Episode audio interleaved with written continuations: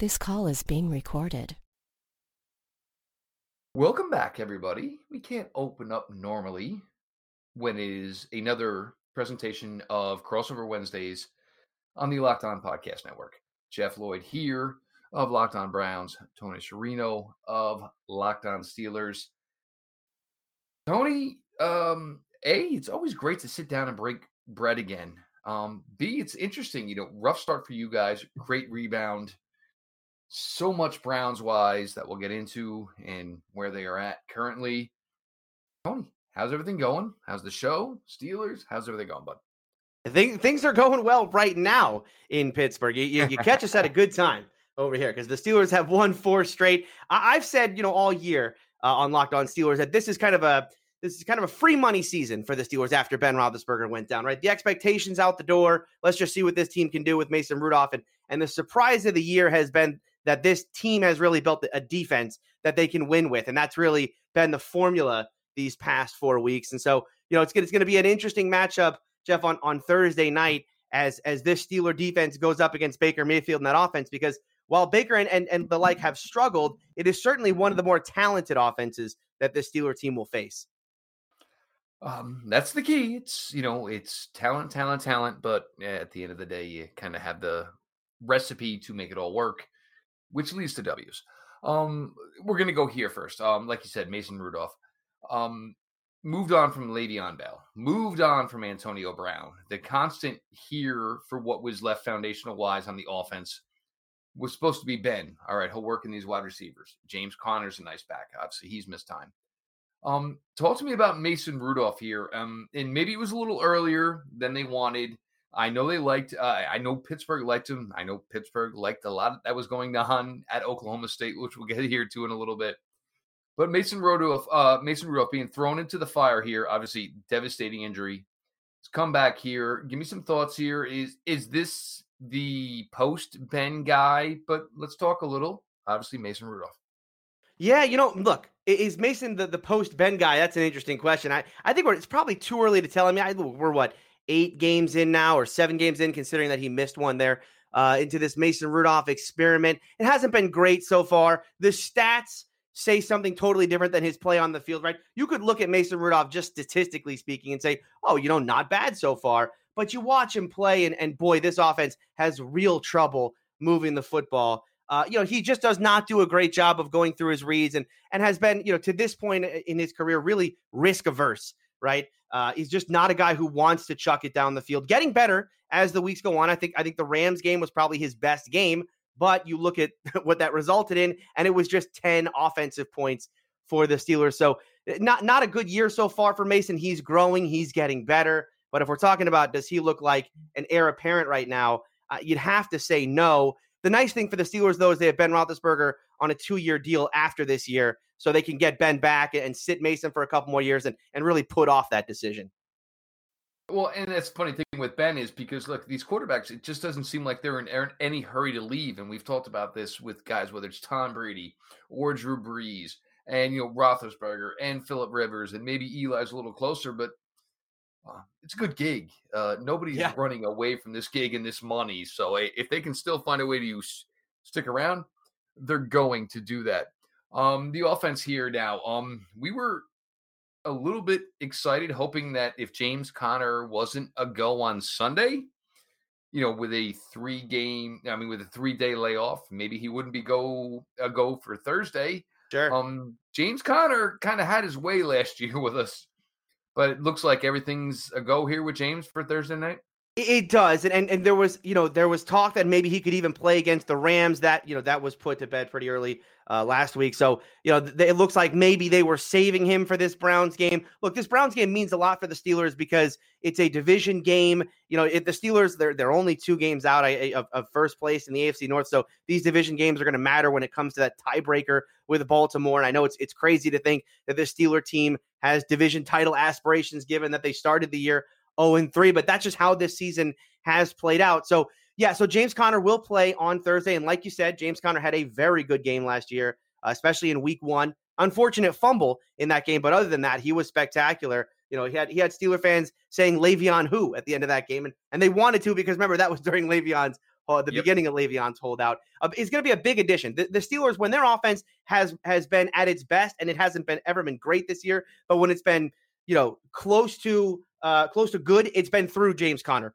as a runner. And uh, I think his addition to the offense on Thursday night is going to be a big deal. They need to get a running game going. They need to be balanced offensively. They haven't really been able to do that in the last couple weeks. They got a big run from from Trey Edmunds a couple weeks back against the Colts, but otherwise in that game, backup Jaylen Samuels was really stifled. He was stifled again against the Rams. So getting that rejuvenation from from a hopefully healthy now James Conner on Thursday night going to be a key to keeping this offense moving.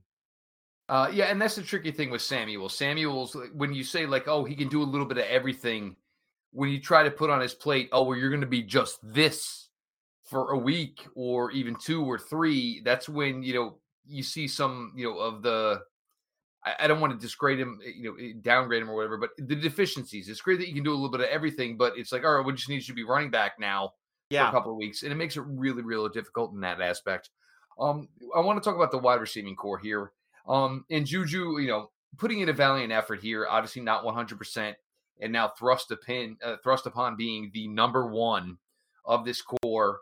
Um, Washington didn't get to play a ton last year. There is that perfect added advantage of college quarterback to college wide receiver. They know each other well. They have that relationship in that aspect. Now you bring in a guy like Diontae Johnson. It, it, it's it's a nice group to this point. Um, you'd love to see it if Juju was fully healthy. But let's talk about this a little bit. And Washington finding his groove had a rough rookie year, but it's a little bit better now for him where at least he's got, you know, a quarterback who at least has some faith in him. And this isn't, you know, anything to discard Ben or Washington, but you know, you're a crusty old veteran. You got your guys and you're ready to go to war with them. Absolutely, and, and that was really the case early on in the year, right? Because you know, early on when Ben and Ben played what a game and a half this year, didn't you know James Washington didn't see a lot of targets. You talked Diontae Johnson didn't see a lot of targets. It was Donte Moncrief, who's not even on the team anymore, and Ryan Switzer, who was getting the targets back then. And now Ryan Switzer is basically just a punt returner, and that's it. So you're right. It, it has been kind of this youth movement at the wide receiver position. Diontae Johnson has looked good, a very, very good route runner. I showed that all the way back in training camp, and and that has manifested itself on the field. James Washington has been this kind of training camp preseason wonder, but hasn't gotten it done in the regular season. That all has changed in the last couple of weeks, as you said. Mason Rudolph, James Washington have that rapport going all the way back to college. So uh, it's been nice to see James Washington get going. Really, just nice to see whatever this, whenever this offense can move through the wide receivers. You know it, that that's it's it's such a premium because this is a team that you know, and I know they're five and four, and I know Steeler fans believe in this this team now in this playoff run. But as I look at this team, as I try to evaluate this football team, I continue to have my eye on the 2020 season, right? Because that's when you get Ben Roethlisberger back, and you take that offense mixed with this defense, and you can maybe put together what could be a a true contender in the AFC.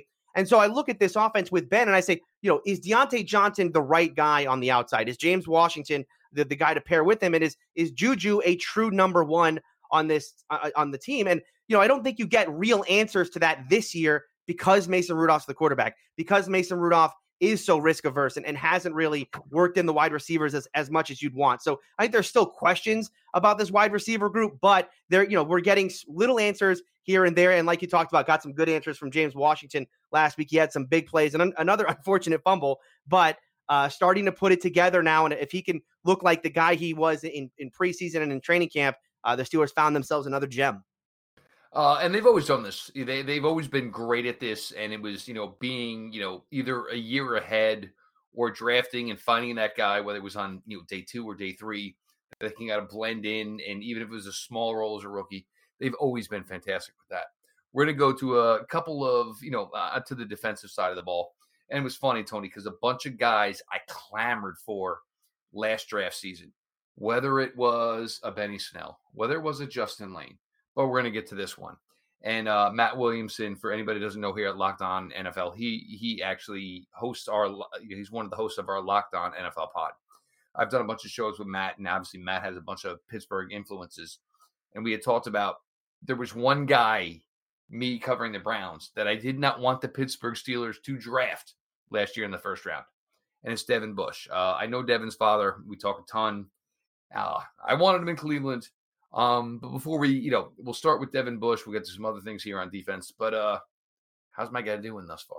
He, he's he's been very good as advertised from the sideline to sideline running uh, linebacker, a guy who can you know who can certainly run. He's got that speed. He's got the agility on defense. He can cover uh, guys out of the backfield. And this was such a weakness on this defense a year ago, right? I mean, the middle of the field in Pittsburgh was where every offense was picking on. And whether it was Jon Bostic back there at middle linebacker or it was LJ Fort or Vince Williams, didn't really matter because offenses were going there and they were going there with ease. And that's really changed this year. And it's, you know, it's not just a Devin Bush thing, right? I'm sure we'll talk about Minkah and and, and the pass rush and all that because it this really has been a defense that is is doing it really at all three levels. But Devin in the middle of the field, mixed with Mark Barron, and you know Mark Barron hasn't had a great year, better uh, in the last couple weeks, but just the kind of just, the speed, just the athleticism that they bring in that middle of the field has meant teams have had a tougher time uh, you, moving the ball in the middle of the field. It hasn't been so easy to just go to tight ends and go to running backs out of the backfield and and chunk this team to death. And and I think that's what Devin has brought to this team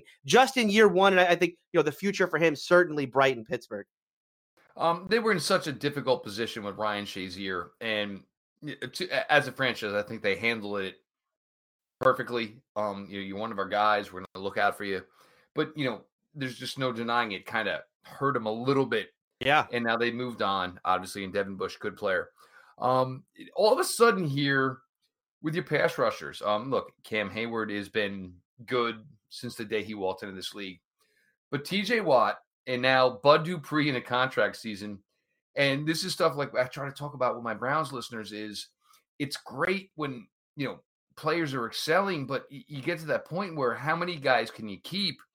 And now you're here with Bud Dupree in a contract year, playing yep. the best ball of his life. Yep. TJ Watt, fantastic. And he's not very far away from a big payday himself. Talk about these players and is it sustainable for this franchise to move on with both of them? I don't I don't think it's it's sustainable for both. No, and, and part of that comes down to the contract that they gave Ben Roethlisberger. Right, Ben Roethlisberger is going to make thirty four million dollars next year. So, uh, you know, can you can you pay and your quarterback that much? That. yeah, can you can you pay your quarterback that much? And and, and you know, look, Stephon Tuitt's on a big deal. Cam Hayward's on a big deal. They just re-signed Joe Haden. So, you know, can they make all these moves and re-sign T.J. Watt? Remember, Juju's contract's coming up. Uh, so you know, can they do all that and keep Bud? Conner's Dupree? not far down the boy. Yeah, Conner's another guy, right? So you know, can they do all of that and try to keep Bud Dupree? They're going to try. They're certainly going to have to try because he's been spectacular this year. And, and, you know, it's been a long time coming in Pittsburgh. We've waited for a while for Bud to finally emerge. And it took him five years, but he has. And, and he looks like a fantastic pass rusher alongside TJ Watt. It's really a complementary defense, right? Because, you know, we talk about it, right? Devin Bush and Mark Barron and what they're doing to the middle of the field. It's not as easy for offenses to pick on the, the, the Steeler uh, linebacking core and and you know the, the cornerbacks with Steven Nelson playing as well as he is and Joe Haden this kind of mini rejuvenation this late in his career and of course Minkah Fitzpatrick on the back end. You know that that makes it easier for the pass rush to get there when the offenses don't have easy safety valves against this defense. Complimentary in all, all, all different ways. TJ Watt's having a fantastic year. Bud Dupree like you like you talked about having a career year. He's going to get himself paid in 2020 whether it's the Steelers or or someone else um, and th- this defense has finally arrived in Pittsburgh. Yeah, and that's the thing, you know, with the Roethlisberger injury, and I think this is where most people, you know, just like, all right, that's it. You know, you're talking two and 14, three and 13, whatever it yeah. may be. Um, but there were some moves, and we'll get to this one here. And look, Minkah Fitzpatrick, I'm a Jersey guy. Mink is a Jersey guy. Um, North Jersey, that's where some of the power parochials are in New Jersey. Uh, Minkah grew up 12 minutes from me in a town called Old Bridge, New Jersey. Nice. I, I the move made no sense when it first happened, Tony, because it was like, well, you just lost. You know what was the drum? Obviously, Antonio was gone. Le'Veon was Bell. Yeah, Le'Veon Bell was gone. So it's Ben, and we're going to try to you know make the next chapter of what this is. Um, you go, you make this move, and you know I kind of laughed at it, and it was like, well, now you might be giving up what could be a top six, top seven pick in sure. the draft. Sure. Um, it's paid dividends. Um, it's paid dividends at like you know like times two hundred percent to this point. It's yeah, it's it's been it's been a spectacular trade for for Kevin Colbert and that Steeler front office. And you know, the, the, the, my gut reaction when it first happened was, oh no, Steelers, what are you doing? And I had, you know, it was the same as as you were thinking, Jeff, which is, boy, the Steelers. I mean, if they, if this thing craters, and it already was cratering at the time, right? They made that trade at a time when they were 0 2, and Ben Roethlisberger earlier that day had been announced that he was going to miss the season with elbow uh, surgery. So yeah, it absolutely felt like this. It was it was a bad trade. But the more you thought about it, and the more you thought about Minkah Fitzpatrick, the player, and what he represented and what he brought to this Steeler defense, that's when it started to, to click for me and, and and click for my co-host Chris as well. Is we were saying, look, this team has lacked real playmakers in the secondary. You'd have to go all the way back to Troy Polamalu, the last time they had a real playmaker back there. Um, and that's what Minkah represents. Not say Minkah is the next Troy Polamalu, although if you just watch the last two weeks, you you you, you could you could maybe make that comparison.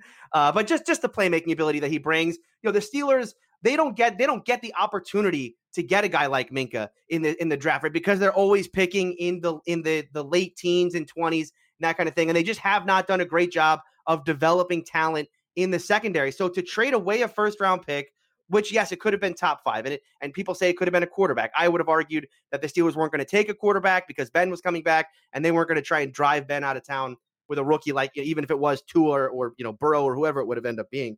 Um, I, I, don't believe they were going to go there, so I believe they were going to go with some sort of defensive back, maybe a safety, maybe a Grant Delpit, someone like that. And I just like the idea that what they got for that first round pick was a proven NFL asset. They got to watch him in the NFL against NFL offenses alongside NFL defense and, got to see him and what he was all about and put and then put him into this Steeler defense. And of course, as we've seen, he's he's absolutely spectacular. He has changed this Steeler defense. They are getting turnovers at an alarming rate. They're number two in the NFL right now, only behind the New England Patriots, who are at a historic pace right now. So um, yeah, it, it, this is this is a fantastic trade for the Steelers, and it, you know they get him on a rookie deal. It, it makes it, you know, I talk about 2020. I mean, he's really the thing that makes the 2020 season all of a sudden go from being a, the Steelers being a team in the mix to a team that maybe at the top of the heap when we talk about the AFC.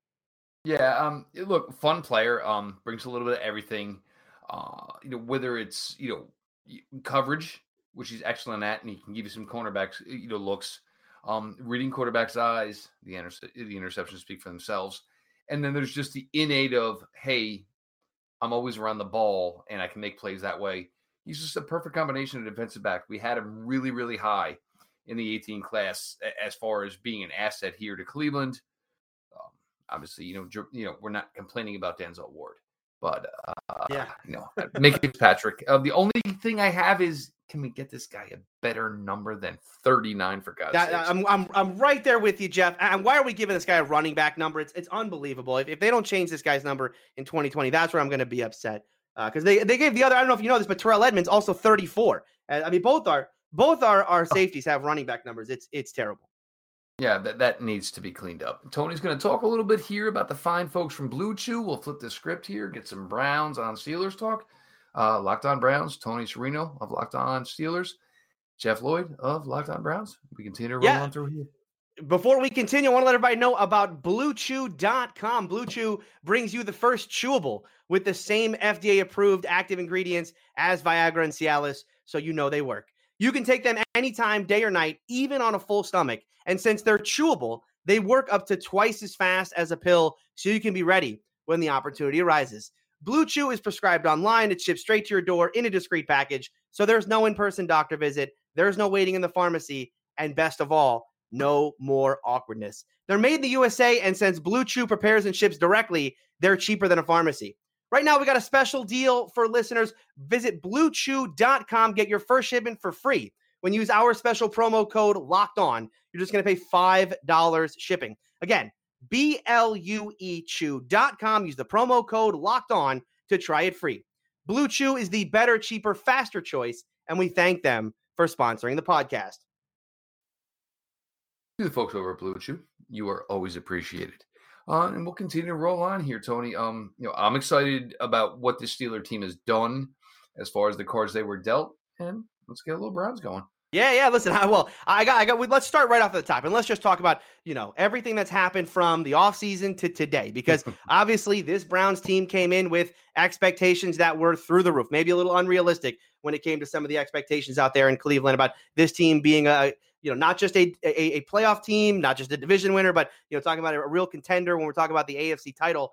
So, what happened between you know, then and now? And, and how did this team go from being, you know, having almost Super Bowl aspirations to a team that's that's three and six and uh, you know, just seems to be almost a team in disarray?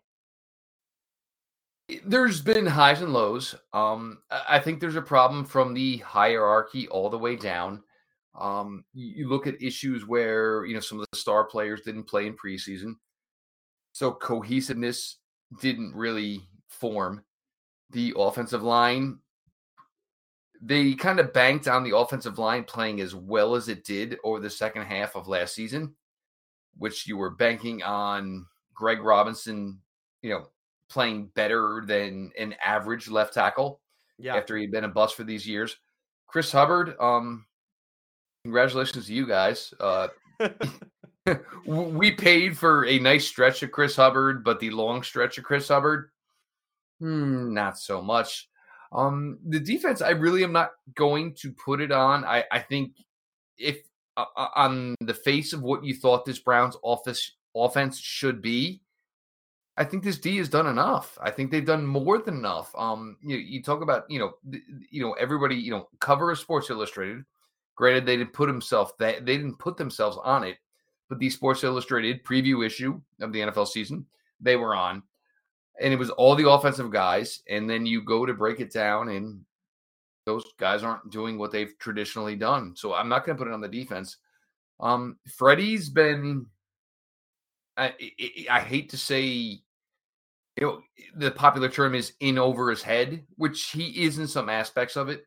But there's some of it which is just like stubbornness and arguing with officials and worrying about reviews. And I- can get that maybe if you're like a defensive minded head coach, but if you're arguing over a spot of a ball when you called for a quarterback draw with a six foot quarterback to get a yard and a half, it's like no it's like well don't ask expect the refs to bail you out because maybe the play call wasn't so great um a lot of it comes to you know you know and the discon disconnect and i don't want to make it sound like it's a big thing but you know what john dorsey wants to do you release a you know you trade away a player like Genard Avery who was fantastic in 2018 because you want to push a player like chad thomas who's had a moment or two and then Freddie gets caught up in this stuff, and then it's like, well, we need Antonio Callaway on the field, um, but Rashard Higgins the better player. It took you know Antonio Callaway showing up late Sunday and getting to the point where they like, no, you're not dressing, you're not playing today. Where Rashard Higgins, who's the more dedicated player, the more intent, intelligent player, not the athlete that Callaway is, but the better player, and he catches the game-winning touchdown pass a lot of talk about the Browns has been about discipline, right? I mean, it's you know whether it's the penalties or you know the, the Baker Mayfield stuff when he you know he he's fighting with the media and you got the, the the cleat situation. I mean, is that stuff just overblown by the media, or or is this something that is you know it starts off the field and then it, it finds its way on the field? I think the biggest thing of this is it's manifested by your record.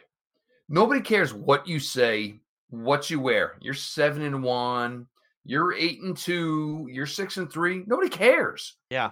But when there's questions of penalties and attention to detail, and you know, are the players too big of personalities for the head coach? Y- you lead to these things, and it, it's even like the the excuses of it. Um, the Browns went out to Denver. Um, why you know why were they wearing their home um and this the Thursday night color rush jerseys. It Yeah. seemed weird that they were wearing those and it was brown jerseys versus blue. It's not like Denver chose to wear white. And then but Odell says, well, you know, uh, it was a late change and we, we found out we're wearing those and you know, I, I only had these cleats. You have a contract with Nike, Odell. I love you, bro. I love Odell Beckham Jr. to death. He's got more cleats than I got like chips and kids snacks in my pantry. So it's like it really wasn't that difficult to just have a different pair of cleats. And suddenly, when they told you you needed to change them at halftime, him and Jarvis both had cleats that were okay with it. That stuff gets magnified due to the fact that the product isn't what it is. And, you know, it, it's, eh, I hate talking about it. And these are things we've gotten to on the show, and I can't believe it. But it's it's the bottom line of the fact that this team is three and six And with the talent that's here and the expectations, a lot of people six and three, five and four, maybe four and five. Nobody saw three and six, and nobody certainly nobody saw two and six. Well, another thing no one saw coming was this. I, I guess you'd have to call it regression from Baker Mayfield, right? I mean, this is a guy who's you know he's he's down in completion percentage, down in in, in yards per uh, yards per attempt. I mean, you know, he it looks like he's going to throw more interceptions this year than he did last year. Is this the case if the expectations were too high for Baker coming into this year, or have you seen have you have you seen on the field his play diminish? I think part of it is the offensive line has not played as well. So Yeah. when Baker really got humming in the second half last year, and we made these jokes like some of these, you know, doing some of these post game shows, it's like I, I, I can't find a grass stain on him. And normally you don't see that with a quarterback. At least you know you see some around the shoulder, a knee, or something. But he was kept so clean. It's not been the case this year. Granted, they ran a gauntlet of defenses through this, you know, first half of the schedule. The Rams and you know it was the Patriots and the Titans who can get after the quarterback. He he saw a lot of heat. The offensive line wasn't doing what they did last year, which you kind of got to put that on the GM. You can't put it on anybody else. So that kind of brought it down. Um, look, there is the trying to integrate a guy like Odell. The and one thing we said, you know, verbatim last year was what makes Baker Mayfield really great is it doesn't matter who you are, it doesn't matter your jersey number. If you're open, I'm throwing it to you. And it was guys like Fells, who's now in Houston. It was Duke Johnson, who's now in Houston. Breshad Perriman got $5 million from the Tampa Bay Buccaneers. He's done nothing this year. But it, it was Baker was able to just, it didn't matter big name, big personality. You're open. Here comes the rock. Now you've got Jarvis is a big personality. Odell is a big personality. Uh, now you're trying, you know, David Njoku was supposed to be a promising aspect for them. That's what's hurting them in the red zone is the missing of David Njoku because at 245, 250, he runs like a wide receiver, but he's built like a tight end. Now you're trying to work in Kareem Hunt. After the bye, Baker has been a lot more efficient, a lot more clean. The only interception was that stupid shovel pass in New England, which is just, was just a terrible play call in the weather elements they were dealing with. He's more clear and concise now. You saw it against Buffalo. First reads open, bang, ball out. Um, I don't know if it's you know he's not totally grasping what's coming from the offensive coordinator, the head coach, and these guys are both you know Monken is kind of looking for his head coaching gig. Freddie's here trying to learn on the fly. You know how's the message being put through to Baker, and Baker wasn't your traditional rookie quarterback because a lot of these guys are 21. Baker was 23 already, and he kind of knew what he knew, and but now he's trying to do what the coaches are telling him, and the plays are kind of coming in late. It's yes, it's been regression on Baker's part. There is zero doubt about that. But he's better. He's a better player. Is he better than this? I don't want to put that on them yet. Um, but is he better in, you know, are these stats totally indicative of the player he is or he's going to be? I, I don't believe it. I don't believe it for a second. Now, you talked about some of the big uh, acquisitions this team made in the offseason. Odell obviously got all the publicity. One of the more interesting ones to me, though, was uh, the addition of Kareem Hunt in the offseason. And how, you know, my, my question always was, how is that going to work with Nick Chubb? Because I was really impressed with Nick Chubb last year as a runner. I, I thought he was terrific. And so, you know, when you add Kareem Hunt to that backfield, you know, you are in some ways you're going to be taking carries away from Nick Chubb. And uh, so how, now that he's back, now that Kareem Hunt is back into the mix here, how have you seen the, the Browns utilize both guys, and uh, how do you see that playing out, especially on Thursday against the Steelers? Um, I think it's really it's actually worked out well because Nick Chubb is the only thing they have going right now on a consistent basis. Sure. And you know, at 919 yards, it is going in here to his 10th game of the season. He's had he's carried a heavy workload. Um, Kareem, it was it was so fun to watch on Sunday. Um, he's running around as a lead blocker. Um, he enjoyed every aspect that they brought him into, whether it was you know as a receiver, slot receiver, receiver out wide.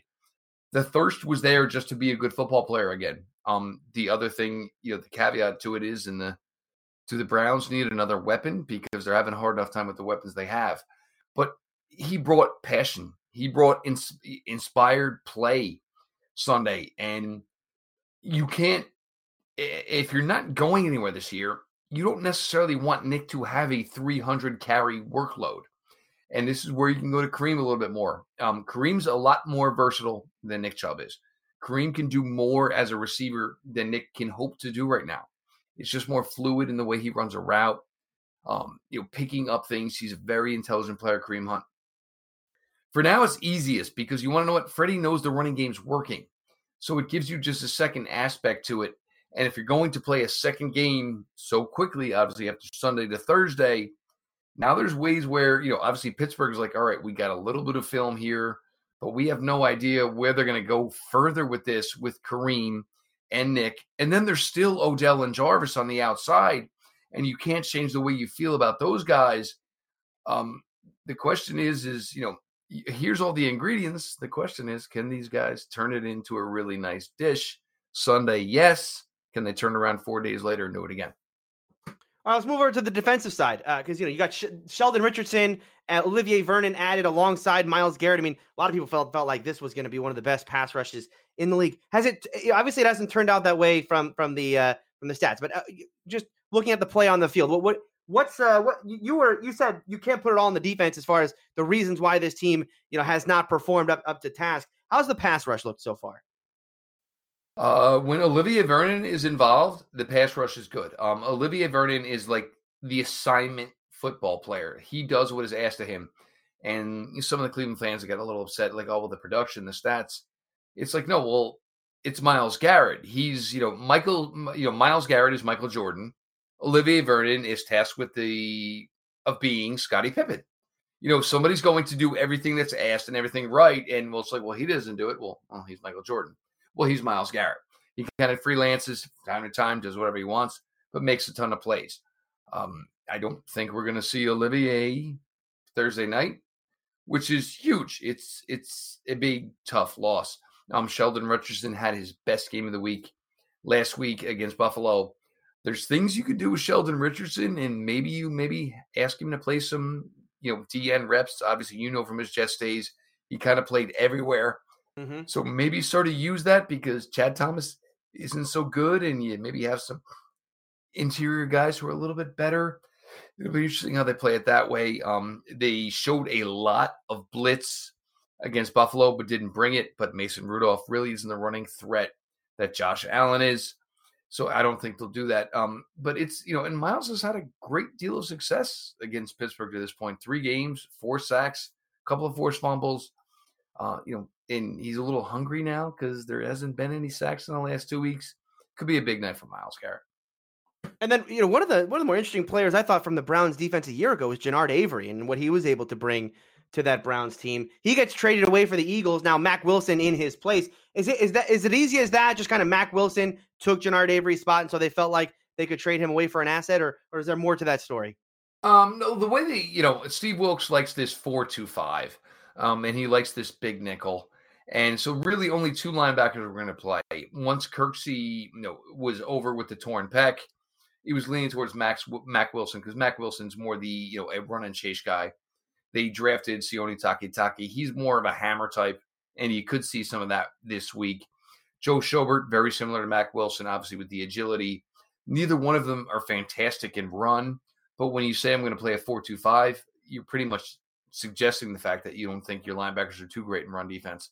Yeah. The issue is now Eric Murray had knee surgery about eight, nine days ago. He's out. You had to cut Jermaine Whitehead for a Twitter tirade and the fact that he just wasn't playing well. So they're really short safety wise. So I don't know if they can truly continue to run this 4 2 5.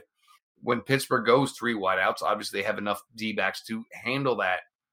But eh, I think they're going to need to address this run game that Pittsburgh, Pittsburgh can bring, especially with James Conner, with bringing in the traditional 4 3 look. Put Sione, Sione Takitaki in the middle. He's the biggest, he's the thickest. He will hit whatever comes his way, whether it's a blocker, whether it's a ball carrier. Let Mack Wilson, the athletic guy, let Joe Schobert, the athletic guy, let them run and chase, which is probably better suited to what their athletic skills are and athletic traits are probably the way they're going to have to handle this. All right, and then uh, final thing here: the defensive backs. The the, the uh, Denzel Ward, Greedy Williams. This was supposed to be a, a young up and coming secondary. Just felt like it feels like injuries have really derailed that in some ways with Ward being in and out, Greedy Williams obviously in and out. Well, what have you seen from the from the Browns secondary this year? There it was it was really difficult because you went like a month without your starting corners. Greedy started off really really good. Denzel Ward they were playing a lot of zone, which doesn't suit Denzel Ward. They finally got both these guys back for the New England game. They were kind of like, for the most part, all right, uh, all right. Depending on the quarterback, we're going to be aggressive. Tom Brady, they said we're going to play man here because it's just easier. Because if we play zone, you're going to kill us. Um, last week against Josh Allen, they put a little bit more zone, which is what you do against a young quarterback who's still truly learning how to be a passer in this league. I'm fine with this duo going further. Denzel Ward, since he's been back, has been the Denzel Ward he was as a rookie that got voted to the Pro Bowl. Greedy, there's it, it's tough when you're a rookie when you play two, miss four, come back for a couple. Um, this will continue to, to play on out on, but just continue to stick with the man schemes. It works. It's good. All right, we're gonna go to break here. Uh, Jeff's gonna let you know about DoorDash, and then we will uh, break down our keys to the game. Look, DoorDash. The best part about DoorDash is the flexibility for whatever your daily life is. Whether you're a single professional, whether you are a husband and married, and your wife works, and you got kids, and they got schedules. That's where it comes in handy. Whether it's a franchise restaurant, whether it's your favorite local restaurant, most likely they're affiliated with DoorDash you go ahead to Google, you go ahead to Apple, download the DoorDash app, get $5 off your first order of $15 or more. Have dinner brought in. Look, when people are putting in eight, nine, ten hours a day, you get home, the last thing you want to do is figure out how you're going to entertain your stove to prepare a meal for three, four, five, six people. Let DoorDash make your life that much easier. Like I said, go to the uh, go to Google, go to the iTunes store, download the DoorDash app, $5 off your first order of $15 or more when use promo code locked on, all caps, L O C K E D O N. We appreciate DoorDash for their sponsorship of the Locked On Podcast Network. All right, Jeff. So let's finish it up here today, and we will do our keys to the game. Uh, when you look at the Browns coming into this game, it's it's a home game for them. Obviously, this is a huge game. They get the Steelers in prime time on Thursday night. Give give me your keys to the Browns to win this game. I think at this point right now, it's it, eh, bringing Kareem Hunt more into the fold, and whether it's some of it's a ghost or not, or actually giving him the ball, it, it's a way to you know, open up the skill for these other guys here. There's a lot of talent here. One more guy, just take advantage of it. Tony, what's the key? The, the key for the Steelers is going to be turnovers. I mean, get get Baker Mayfield to turn the ball over. Uh, it's been the key for the Steelers this whole winning streak. They've won the turnover battle in every single game this year, other than the the New England game to open the year. If they can win the turnover battle again on Thursday, if they can get Baker Mayfield and that Browns offense turn the ball over, give Mason Rudolph some short fields, uh, they can come away with a win in this one. Uh, Jeff, how do you see this one playing out? Give, give me a score prediction. I'll say Browns win, but it, it'll be very, very, very, very close. You know what? I, I have predicted this as a Browns win all year on our podcast, and I'm not going to change it. You know, look, I, I think the Steelers can get that turnover. I, I, I think they can win it, but uh, I'm, I'm going to say that the Steelers win as well, or the, the Browns win. All right. Appreciate everybody for locked on Wednesdays.